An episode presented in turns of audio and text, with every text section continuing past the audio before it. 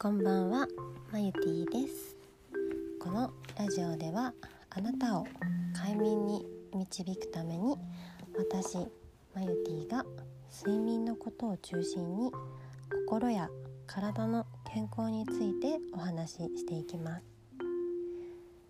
このラジオは夜23時に発信していきます。ぜひ寝る前に聞いてもらえると嬉しいです。さんいかがお過ごしですか？お元気ですか？はい月曜日週の始まりとても頑張った方もいらっしゃるんじゃないでしょうか。お疲れ様です。はい。そうですね。今日はちょっとあの昨日あの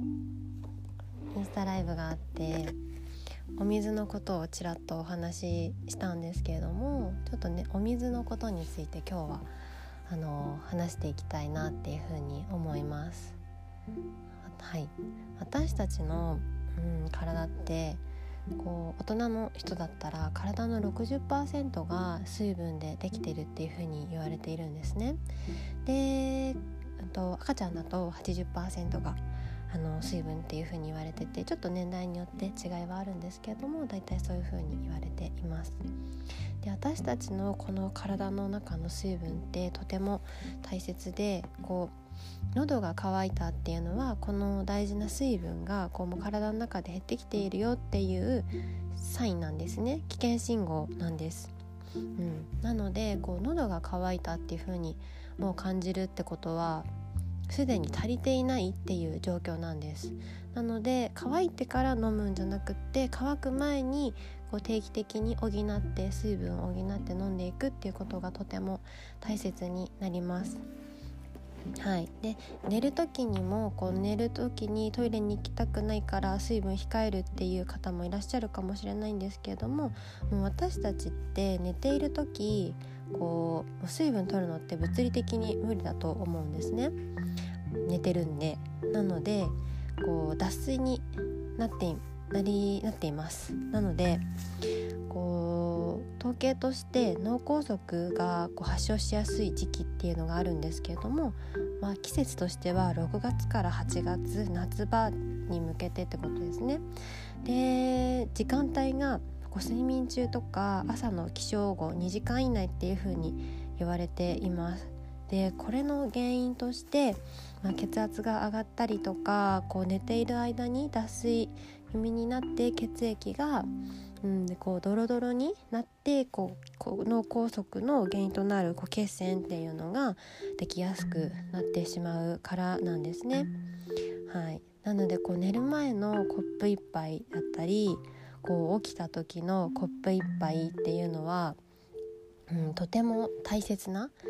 あのー、1杯になってるんですね。こう血液をドロドロにしないためにもこう夏とかはただでさえ汗かきやすくなってしまっているのであの意識的にお水をこう補ってあげるっていうのがとても大切になってきます。なのでこうお風呂入る時とかもこうお風呂入ってから喉乾いて飲むっていうよりももうお風呂入って汗が出るっていう風に分かってるので、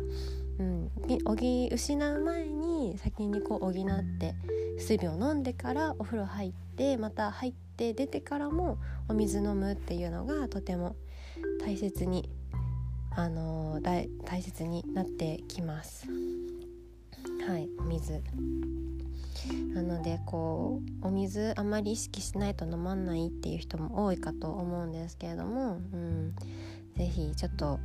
特にこれから夏になりますので意識して飲んでもらいたいなっていうふうに思っております。はい今日はちょっと 水についていっぱいお話しさせていただきましたお水についてこう熱中症のこととかもいろいろお話ししたいことあるのでまたちょっと小分けにあの出していきたいなっていうふうに思います。はい。それでは今日も一日お疲れ様でした。また明日お会いしましょう。おやすみなさい。